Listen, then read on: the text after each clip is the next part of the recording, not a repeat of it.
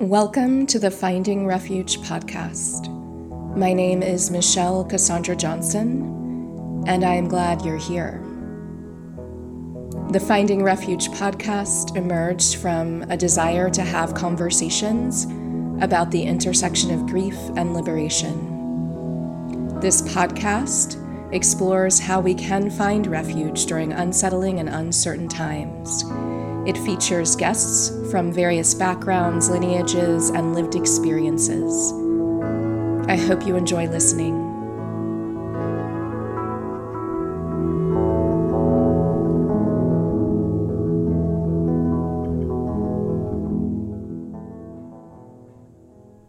Welcome to another episode of Finding Refuge. Today's interview is with Karine Bell, and we had a lovely conversation about birth and destruction and creation and perimenopause and surrender. I'm so excited for you to listen to this episode. Let me tell you a little bit more about Karine. Karine Bell is the founder and co dreamer for the Rooted Global Village. She's a bicultural Black woman, a speaker, somatics educator, practitioner, somatic abolitionist, and scholar activist in training focused on deepening and understanding of the impacts of trauma and oppression on our lives and liberatory and decolonial frameworks and traditional indigenous approaches to trauma, healing, and community building. The most important thing you could know about her today is that she feels most authentic, most joyful when living from the heart. She embraces curiosity and wonder as compass points and embraces research as an act of reverence for and curiosity about life. Her love and dedication to her children fuel a fire for this orientation. She believes in the healing made possible at the personal and collective level by the work we do through transforming experience in our bodies today.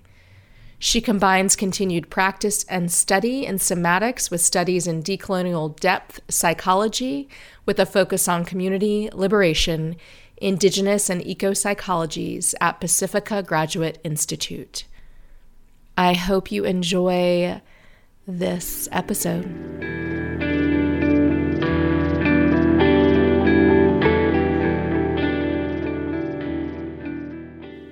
Welcome, Karine, to this um, episode of Finding Refuge. I'm excited to share space with you. So, thank you for saying yes to being here with me today.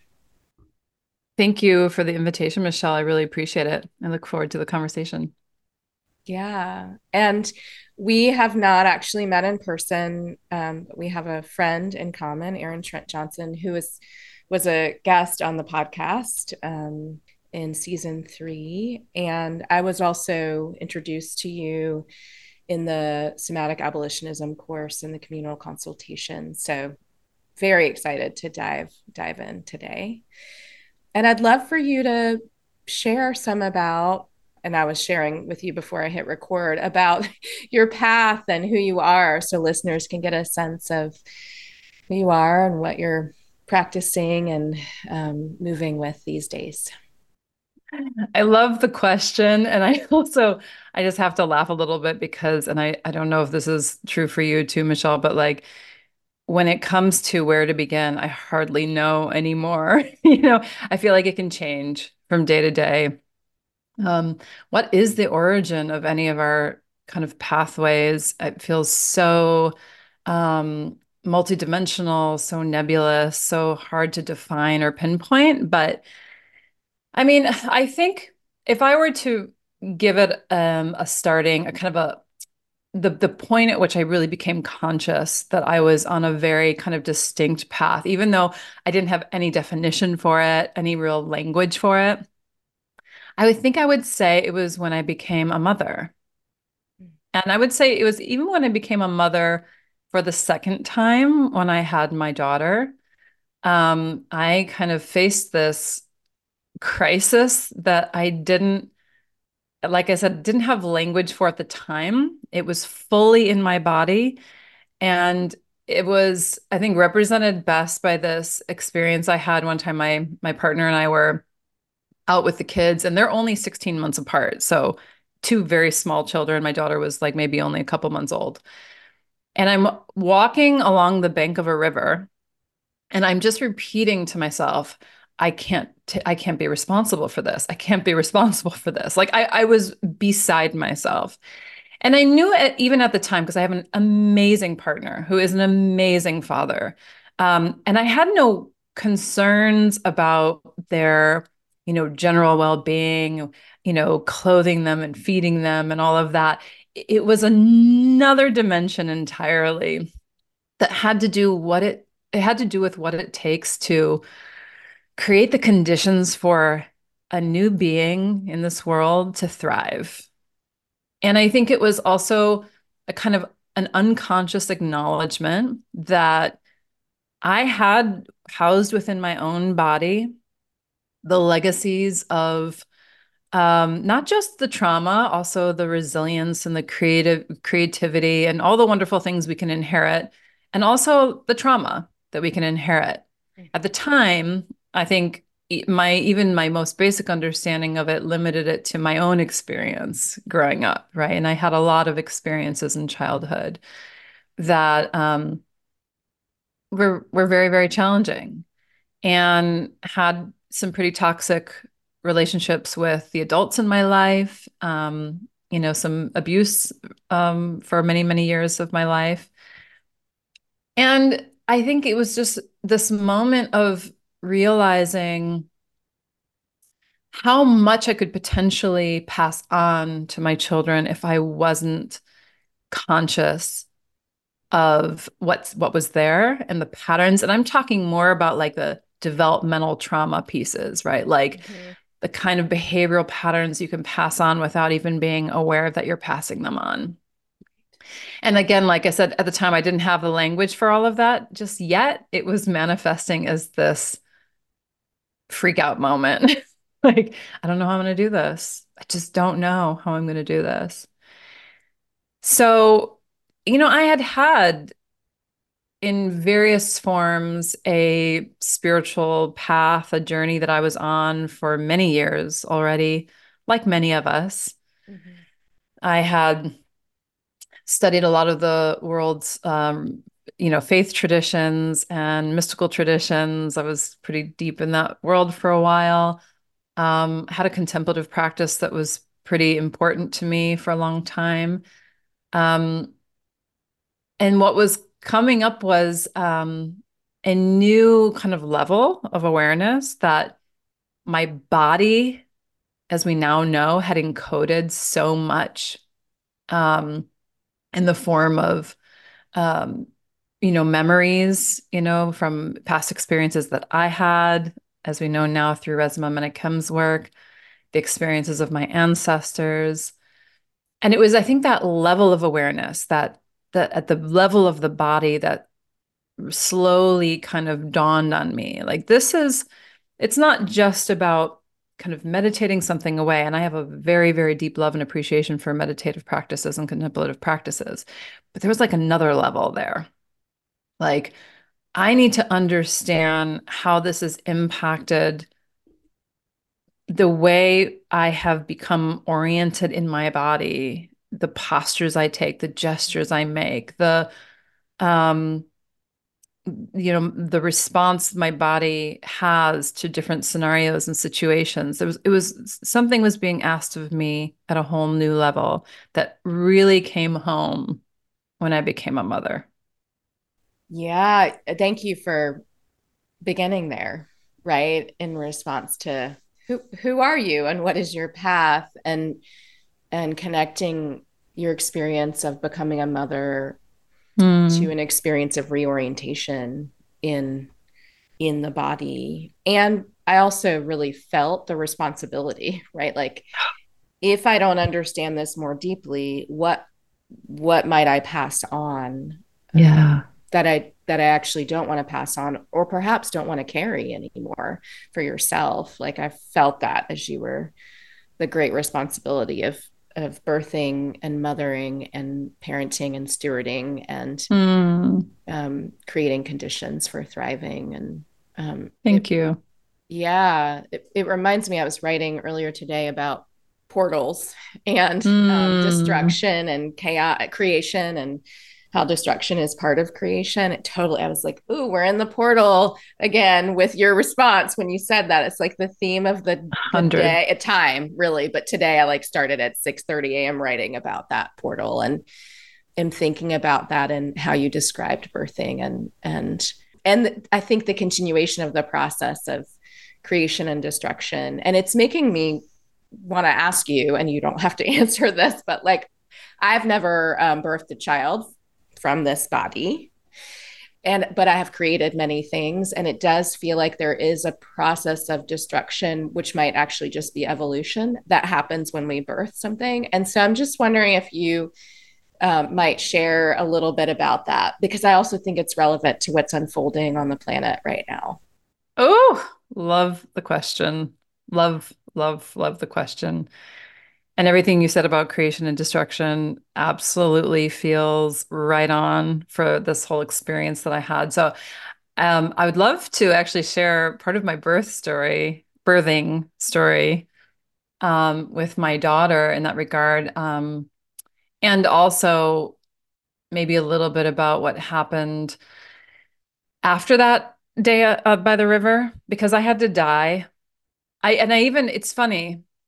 It's not haha funny, but it's interesting.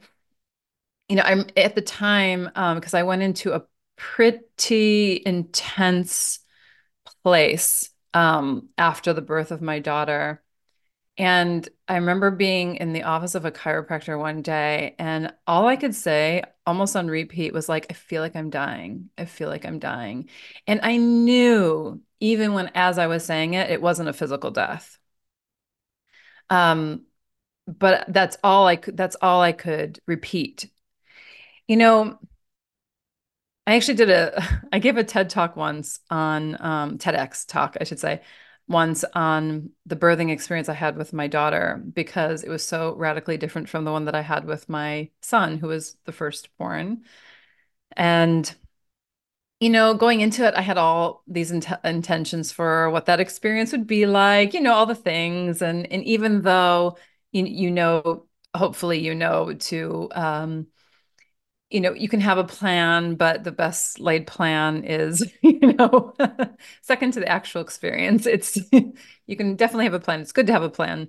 And then, you know, one of the most important things you learn is that, or I learned, I should say, was that um, surrender, trust and surrender are probably the two most important experiences you can have going into or or or notions um, you can embrace going into an experience like that.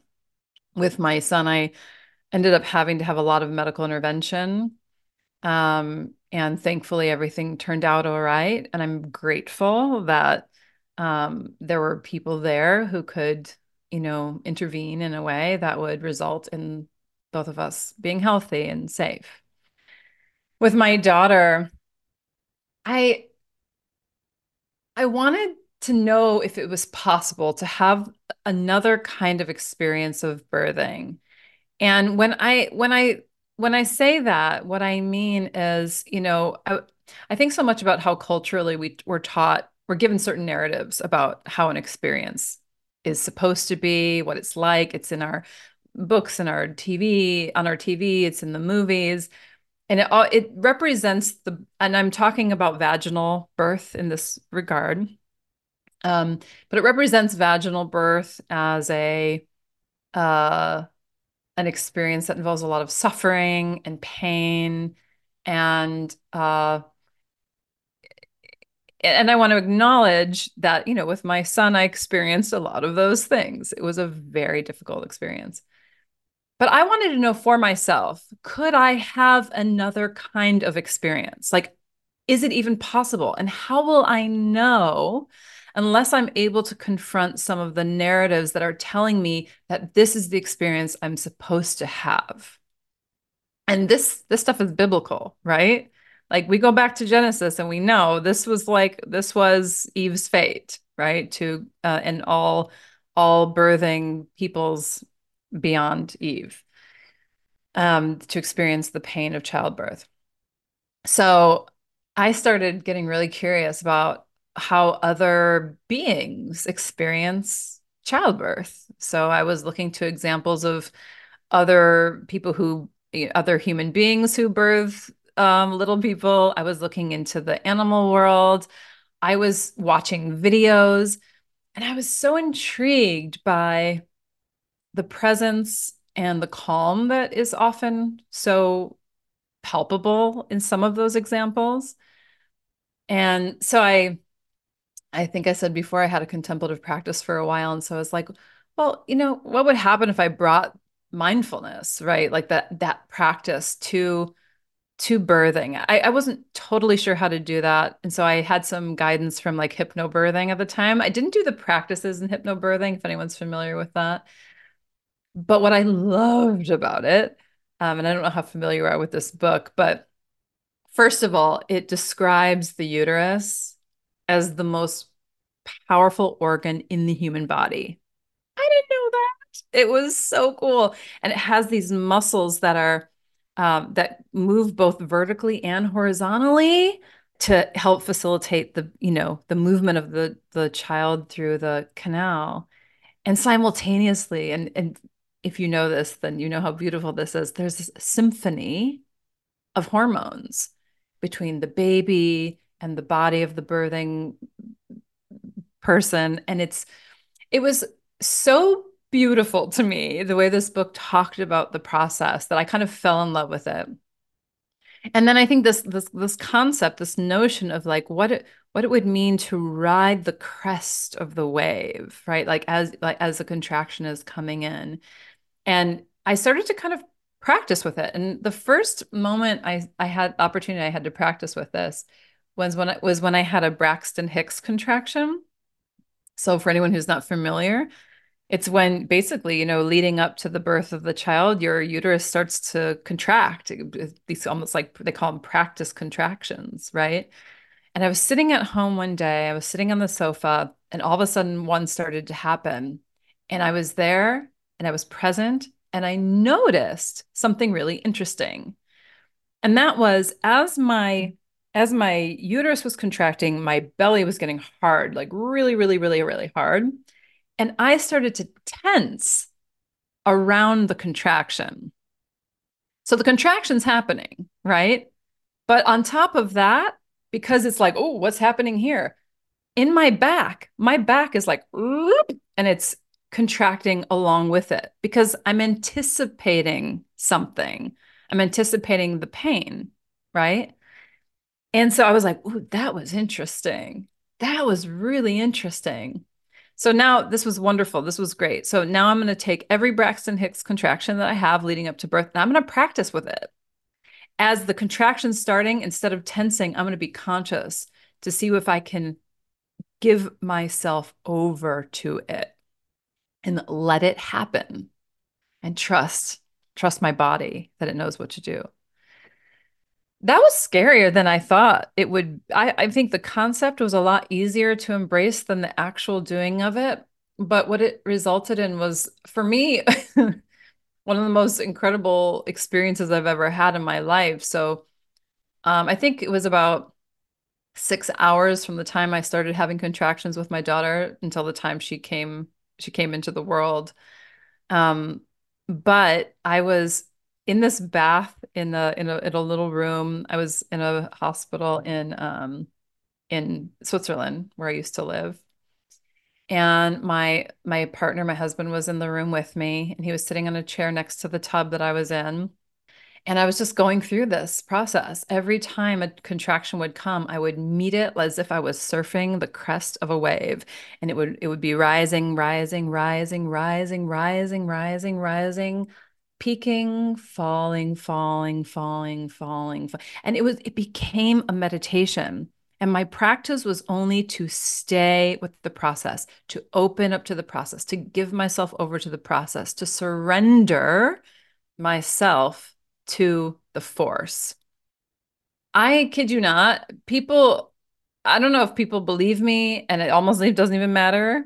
The way I described that experience to people afterwards, I was like, it didn't hurt. I didn't experience pain. It was sensationful, but it wasn't painful. And here's how I know the difference. At one point during the process, my partner was getting bored because I was like so in my process that like he didn't know what to do with himself. So he was getting bored. So he comes over to the tub where I'm laying and he picks up a thermometer out of the tub and starts like playing with it. I don't know, he's splashing around or something like that. And a contraction was just starting. And I, so I start splashing water in his face to like get him to like get away, go sit down. And I didn't want to speak because I wanted to stay really focused and in my body. And he didn't get the message. So then I got annoyed.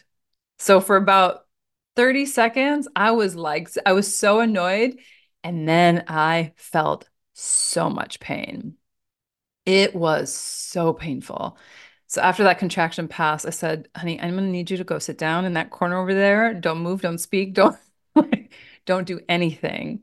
And he did to his credit. And uh, yeah, shortly thereafter, my my daughter was born, and I went back into that experience. And I was so deep in it that even between the, the the last contractions I had, I was falling asleep for a few seconds in the water.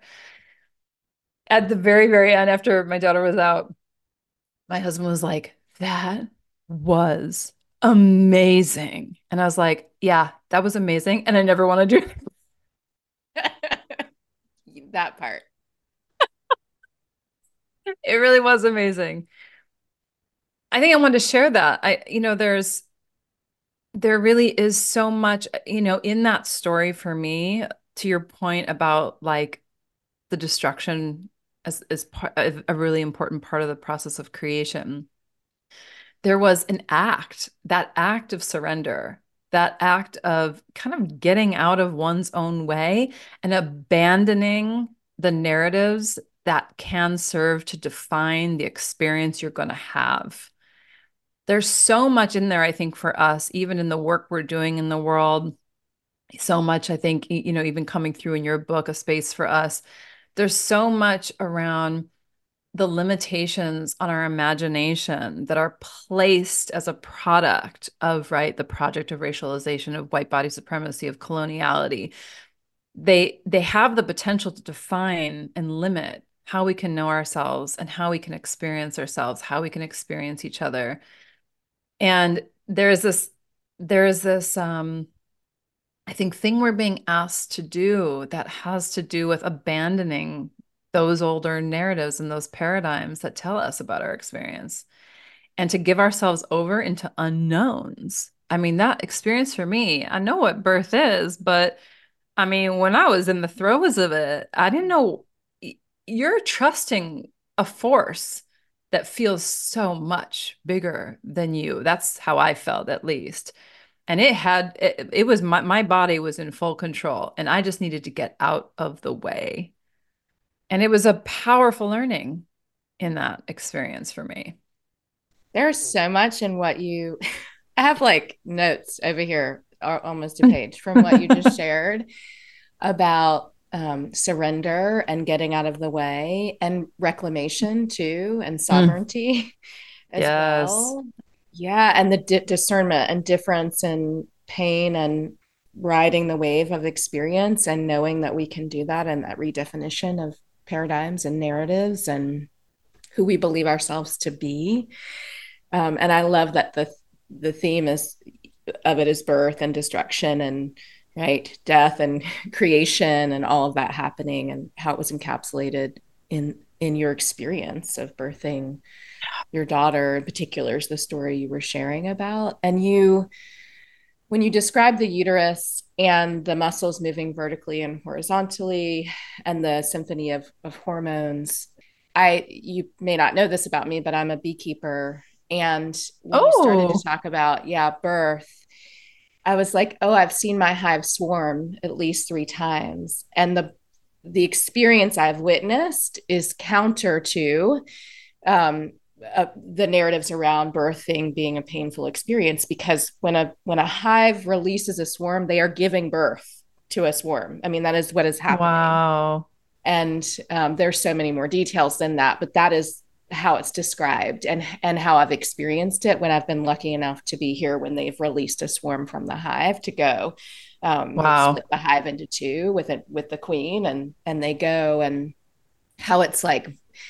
I mean, jubilant is what it feels like, and the the sound that they make, and and also that contraction and opening what they're doing and surrendering. So that image came to mind as you were like, this is what the muscles are doing, and this is the hormones are released and and I that you wanted it to be different. And I was like, oh, that sounds like the energy of a swarm being being released and that it's something to be celebrated, not something to be feared. And yeah. so I just I love this redefinition of what birthing be that in the way you described or birthing something else what it can what it can be like um, how it can feel.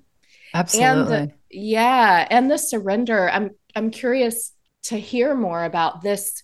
I don't know what we're doing right now or where we're going or and I'm actually someone who's quite comfortable with uncertainty, I think. I mean, who knows? it might be tested later this afternoon, right? Or in, in 10 minutes it could happen. Right? That's real talk. Yeah. And I feel like I've worked to be in a place where I expect uncertainty and where I can lean into the honeybees of help with this, the darkness and the unknown and the mystery and um, I don't know what's unfolding in different realms. So I'm like somebody who is oriented in this in this way of I'm here in time and space, but I'm probably other in other spaces too right now.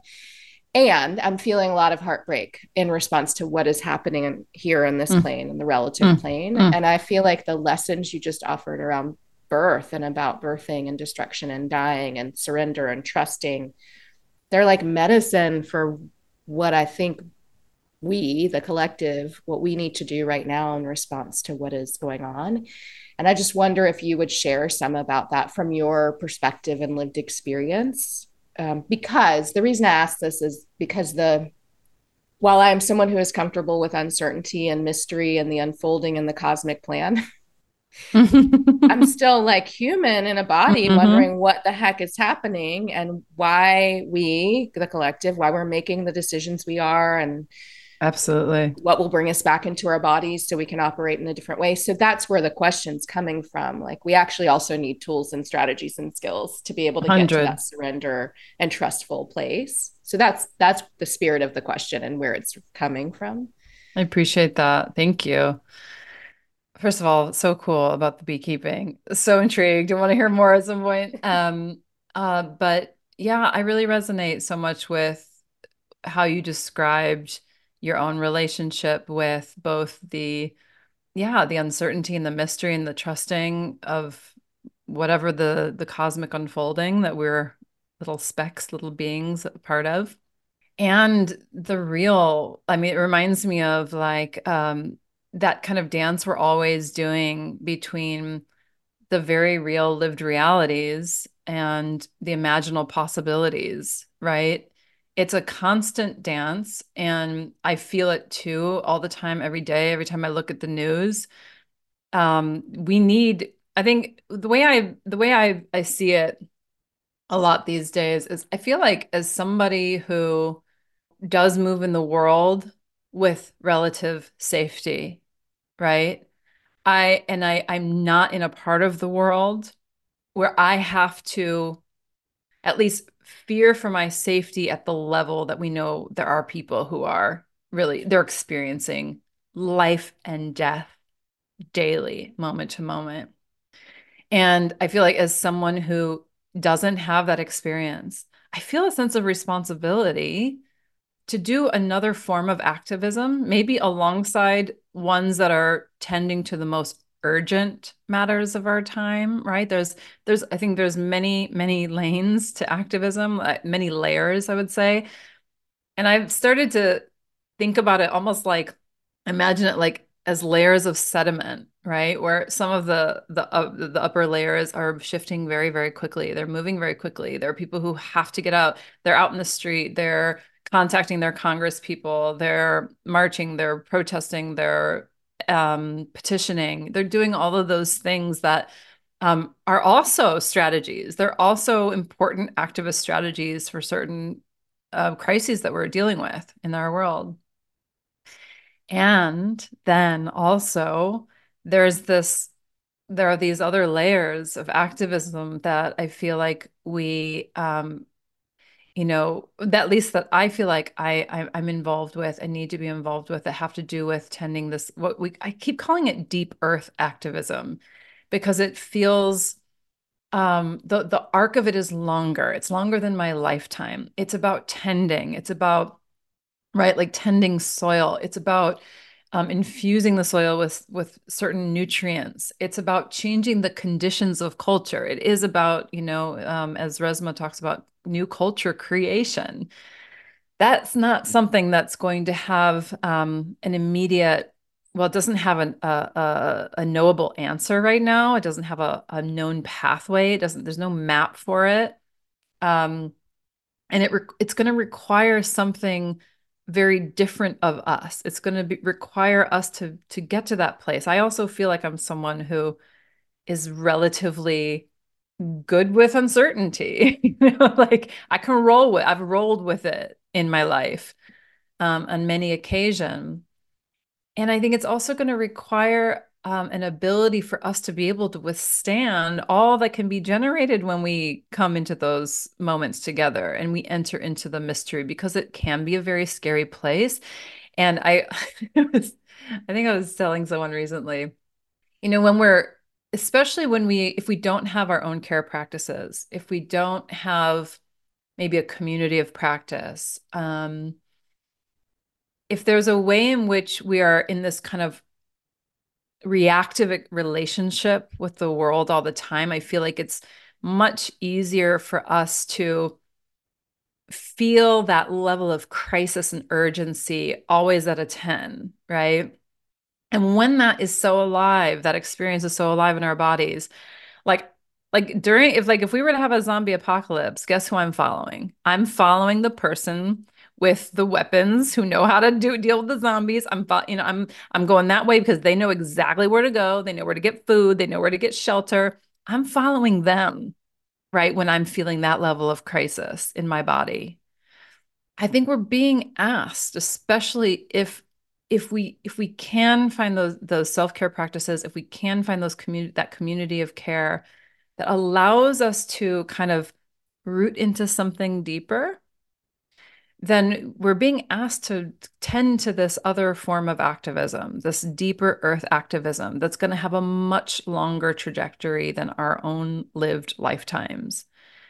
Um, and it's going to be uh, it's going to be all centered around the worlds that we pro- probably in this moment can't yet imagine but we're you know we're engaging practices we are doing things in a way in collectives that make the creative and imaginal possibilities open up to what that world, what those worlds could be, how they could look, how they could feel. We don't know yet. We always, we often say in Rooted, which is the space that I'm involved with, that we don't have a map. We, we, you're not coming into a space like Rooted to find answers. You're coming into a space like Rooted to be in the question with us because we're in it too. And we're guided by an ethic of care and a care ecology that we create. That's important. Those are our compass points. They they help us navigate the unknown even if we don't have the map. But that's I feel like where where I am and where a, a lot of people are starting to to I don't know. I think there are people who are who are also there and I think that's a big ask that we're um, we're being presented with right now? I mean, to me, it sounds like it is a big ask, and also part of the reason why it feels so big and maybe different for people is because of the the trusting in what we cannot see, haven't yet created, are in the process of creating together, might try and it might not work out, and you know, it's and the the immensity of what's going on. I think those things can collide and, and yeah, really difficult to trust and be in that place of surrender and also that generative space of of imagining, right? What is what is possible? I go back and forth between are we imagining something new or are we remembering something old? And maybe they're the same. Yeah. I don't know. I think but both. I, often I'm like, we're remembering. I think we're just remembering, right? What we're doing both. And I was I was just curious to, yeah, he, hear your take on that because often I feel like this is a process of reckoning. This is a process of remembrance. This is a process of us innovating mm-hmm. um, new ways of being or ways of being that feel new to us but maybe resonant within our ancestral lineage and line. So that's I'm curious about that and what you how you think about that because sometimes I get myself I'm like we're doing one or the other, but I'm not very binary that way, but it can feel like this I'm in the future, I'm in the past. Yeah. Uh, right here, right now. And so I get in this, what are we doing right now? So I love the question and and thank you for bringing it up. I mean, honestly, I, I feel like it is for me a both and and there's something, I mean, it almost reminds me of maybe a mindfulness practice where you might say, well, this moment right now feels similar to other moments I've experienced before, but it's not the same. Mm-hmm. It's just not the same. It's, it's, it's, it is its own unique, you know, um, birthing, um, you know, moment of like, I mean, there's so many, there are so many factors that collude to create the experience I'm having right now. So I think even with something like, of course, there are, there's remembrance, right, happening when we're engaging again with ancestral practices and technologies um, and memories, even, and yet they're meeting where where they're meeting us, where we are. Um, to your point, I think is birthing something that we can't yet know or understand. It will it will never be about going back to some right, some pristine, pure idea of a of a past. I don't think it's more um, some hybrid of uh, a future that we're entering into. That is, you're right. I think I think you're right. A combination of these factors. There was something that you said I wanted to to speak to that was really intriguing to me, but I'm not sure if this is a totally coherent thought yet, but something that I think about quite a lot is, and maybe part of what makes all of this so scary at times is just how deeply ingrained it is for so many of us um, at the level of family, at the level of our communities, and I even like include like uh, you know institutions, education systems, culture, not to trust ourselves we don't know. Experts know, authorities know. I mean, in even in the birthing experience, right? How many of us come to, you know, have this relationship with the body and with the process as one of almost like a passenger. Like I'm just along for the ride, but you're the you're the doctor, you know best and I'm just going to trust everything you tell me and of course there's some there's a there's a relationship there that it, there's some reciprocity there that that also feels important and helpful. But my experience growing up and i know a lot of the people that um, i grew up around and with in this culture and i'm referring right now to kind of like dominant us centric kind of culture eurocentric there is this relinquishing of an awareness of and uh, being guided by the body right? And and from moment to moment. That was something that also became really i became really acutely aware of when my children were, were younger. And i could see from their perspective or from an outside perspective how often and in how many little ways um, children are guided outside of their own bodily experience and the, the internal compass that they're born with to know like this feel this feels right this doesn't feel so good the kind of natural push and pull of each moment and how we're being guided. Even the quote unquote little things like not being able to use the bathroom when your body is telling you i have to go to the bathroom or i'm hungry ignore the signal or it's not time for that. You know it's hug this person even though your body's saying don't I, I don't want to do that. You know, override, override, override. And so, as we know, where I think a lot of this, the capacity for us individually and collectively to enter into the kind of space where both, I think that is part of the reclamation for me, right? Is coming back into relationship with that bodily knowing again, mine and ours together. and then being able to lean into the the uh, the unknown and the mystery of what that's going to birth in the future i mean it all feels so aligned. It feels so concurrent.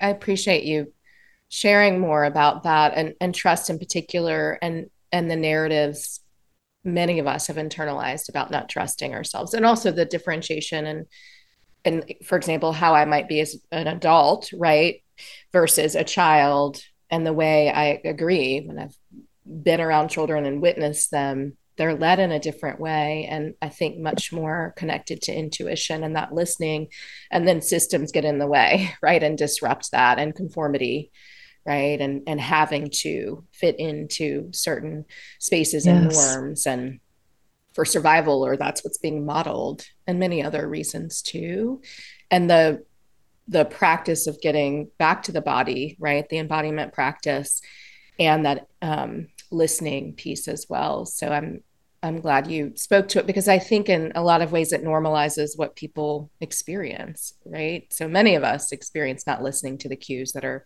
bodies are sending us. There's deep wisdom in the body, right? Yes. What would it be like? We be like if we listened to the body and had space to do that more. And that discernment, right? Like right. the listening, I think that that feels like a key part. It's like it's the listening and learning to trust what's there, but not necessarily as the truth or do you know what i'm talking about so i do i, I always i always feel like i have to qualify that because i had to qualify it for myself yeah. when I when I learned about um, just how intuition is itself can what what we call intuition can sometimes be uh, very much rooted in some of our early experiences, right? Like so, I can have um it, it, so what i'm trying to say it's much more i think for me about that discernment that ability to it reminds me of like the the importance of validation Mm-hmm. That we can develop a relationship with ourselves and with each other where we can validate the experience we're having without it meaning that it's right or wrong, good or bad, truth or false, right? True or false. It is what it is. We might come to some understanding of what it is, or some we can, might be able to develop some meaning making around it and why it's there. But it's less important why it's there, that it's there, and that we can we can trust that it's it's it has some basis it for either it's trying to guide us into something or it's it's you know uh, it's leading us to some understanding of maybe um, an experience we had or some relationship that we have with the moment that we're in right? I say that just to say an informed intuition and discernment feels like such an important qualifier for me these days um, because i feel like we can talk about intuition sometimes in a way that is used to like speak about something as if it were the truth, right? Right. Mm-hmm. Yeah. Mm-hmm. I agree. Yeah, I mean, I've had that experience, and and and do you feel like that's important that um, the discernment piece, and and also the narratives about what intuition is and how we access it, and the coming back to intuition, and um, so I appreciate that a lot. What you named about it, and what you're uplifting about multiple truths being present, which is something I talk about a lot. Um, mm. And also mm. the action we take from, like, I might know something, right? Have deep wisdom, but I, ha- I could take different actions in response to that, which is the discernment piece or how I yeah. felt that from you. Yeah. And that, that does feel like an important piece to add to the listening part of this. Like, what do we yeah. do with, with what is revealed as we're listening?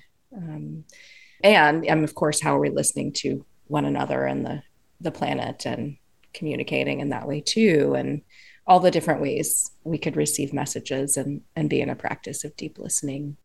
It's like the the importance of the pause right? Like yeah. i don't know what's going to happen with this yet. Like i i can be we can sometimes be very quick to become aware of the experience in our bodies. Okay something's emergent right? Mm-hmm. i can describe the texture of it the, the the shape of it the movement of it the density, the lightness of it. I can get into all of that. And if I stay there, then I'm leaving some space for what it is or what it means or what to your point right like what i should do about it right um it, it, it's that it's that the quickness that when we don't have that ability to pause to go from the experience in the body to the interpretation and the action based on mm-hmm. that interpretation and it's that that pause is hard it's hard for some folks it's hard for every i would say um, it's hard for mm-hmm. me as a practiced person in the pause we have learned to navigate our worlds in a way that we don't have to, you know, we do a lot of things unconsciously on automatic. Um, and having that ability to really pause and notice how we're taking a kind of a snap judgment in a moment based on a feeling we're having in our bodies and we're creating an interpretation from it mm-hmm. and the mm-hmm. conclusion it's leading us to like oh that's definitely how that is right oh wow that's definitely how that person is that's definitely the situation well maybe Maybe. We don't know. What could happen? What could it be?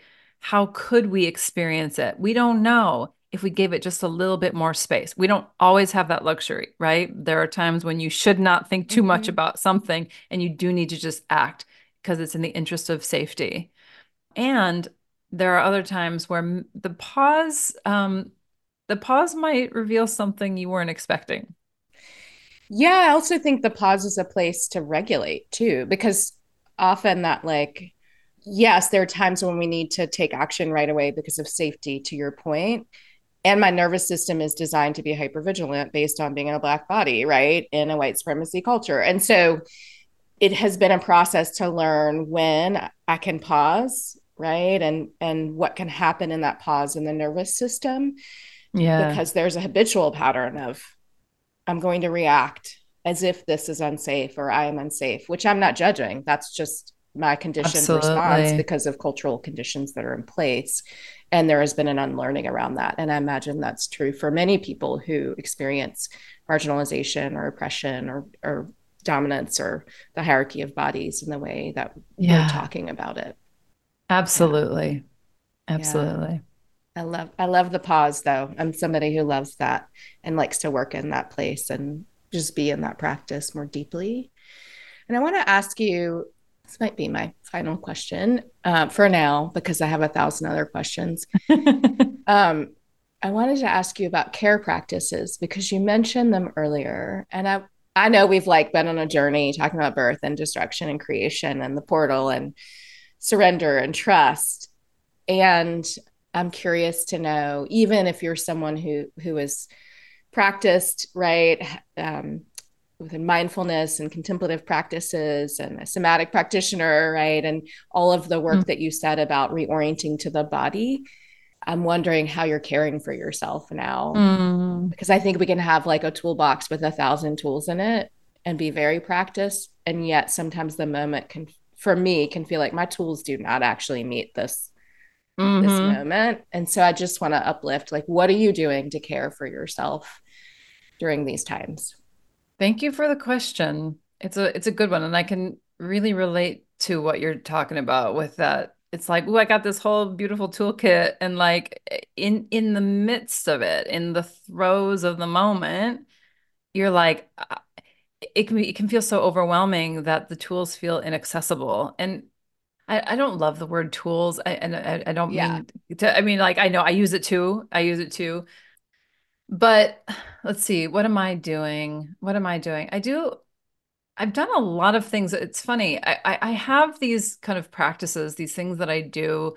I, I have a regular meditation practice that's really important to me.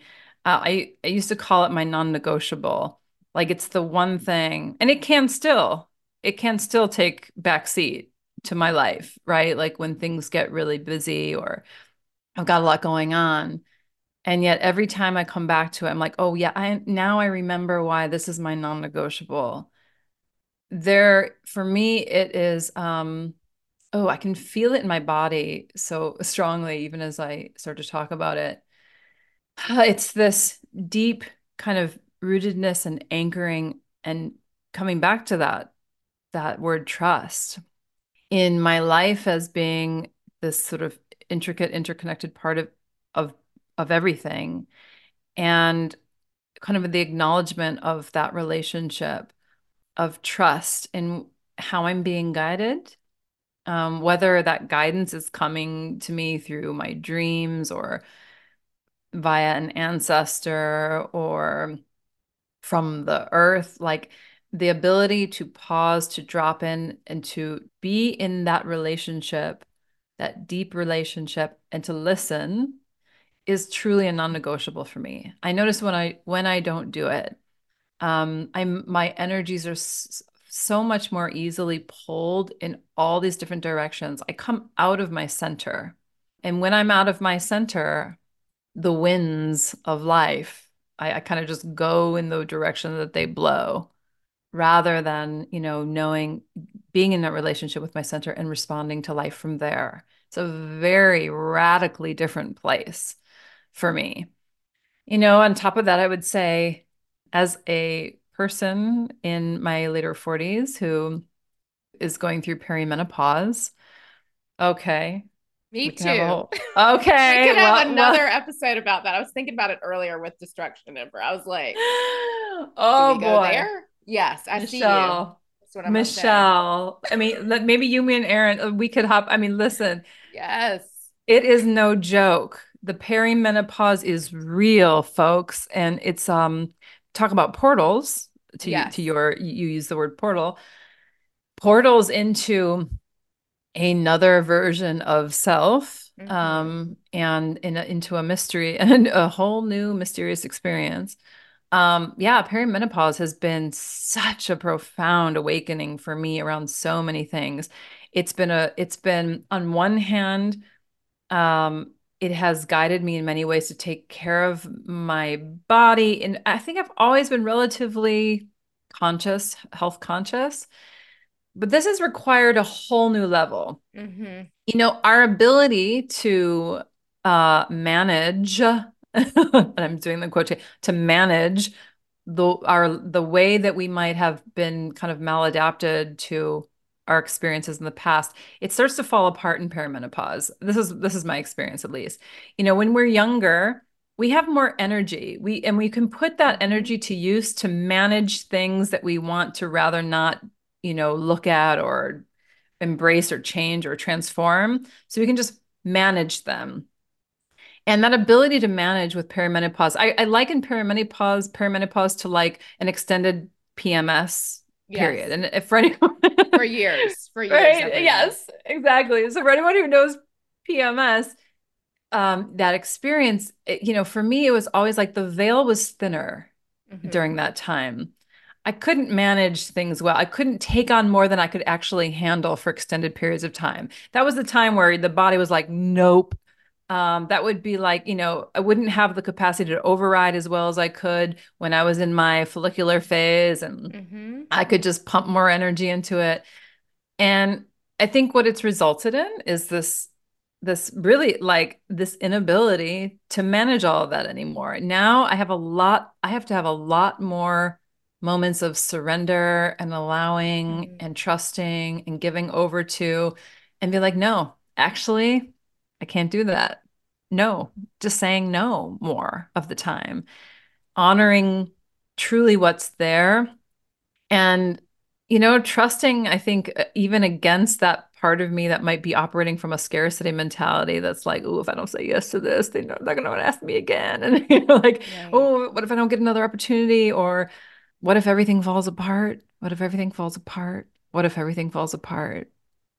So, this, a self care practice has been, and of course, the med- meditation is an important part of that, has been the giving over to trusting the now, trusting where I can't override anymore. Really nerd, like really prioritizing rest, prioritizing sleep, um, prioritizing nutrition in a way, I mean, to a whole new level, like paying attention and also following the cycles and rhythms of the body and I think the last thing I would say is I have a really deep appreciation for maybe just honoring where we are in any particular moment on any particular day. I think I'm someone because I want to re- I want to be regarded as and I want to try to regard others or aspire to regard others as these ever un- unfolding beings that can surprise us. That means that who I am right now is just a snapshot of a moment, right? But I get to become, I get to become anything I want to become. And it means that I can have a difficult day. I can have a a bad podcast interview. Mm-hmm. And you know, and I'm meaning that maybe I'm not on my game. This is how I am today. This is what's here. And there's an okayness about that that I feel that I, I think is really new to me and that I really love and appreciate because it's not a representation of all that I am. I, like you, am this vast, beautiful cosmic mystery. And so I get to be that and I get to remember that. And that means, yeah, I get to evolve. That's a self care practice, right? Absolutely. Yes, all of it and that. And I, yeah, I appreciate your awareness of that and and the permission I feel you are giving mm. others in like this is who you are, this is who I am right now in this moment. This is it, and this is what you what you get in this moment. That's what we get. it will shift because we're always shifting and evolving mm. and changing, and but the room, the space that's made because of that permission. Yeah. And I I just want to say I love that we started with birth and ended with perimenopause. I mean, we did it all. We like, I was like, oh, I didn't know that's where we were going. And I was like, of course, of course. That's because it's all that's the cycle, right? That's right. That makes I sense. Love that. It does make a lot of sense. And I also just want to thank you again for your wisdom and your medicine and your magic and flowing with me in this conversation and also just on this planet and for um, the beauty you bring to the world through practice and creation. Um, so thank you, thank you, thank you. Oh my goodness, that was very kind. Thank you so much, Michelle. And really, right back at you. It's been such a beautiful conversation. I love the way you guided it uh, with your intuitive um, conversational flow. It was really lovely. And I just want to say, I have not finished this book, but I have read sections of it at a time because I'm in a PhD program. And so I, yeah. I really have time to read anything that's not in that right now. But it is so beautiful. You did such a gorgeous job on this in this book. I really hope that people listening really take the time to read it because it feels like really important contribution to the worlds we're trying to create and how we're going to get there. So thank mm-hmm. you for that, Michelle. Thank you. I appreciate you uplifting a space for us. And yeah, thank you for for taking time to be with it and read it as you can and for sharing about it. Thank you, Michelle.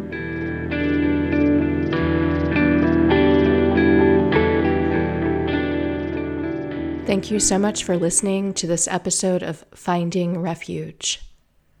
If you are enjoying the podcast, I encourage you to share it with friends and family members and to rate it on iTunes. In addition to sharing about this podcast, you can support my work in the world by becoming a patron on Patreon.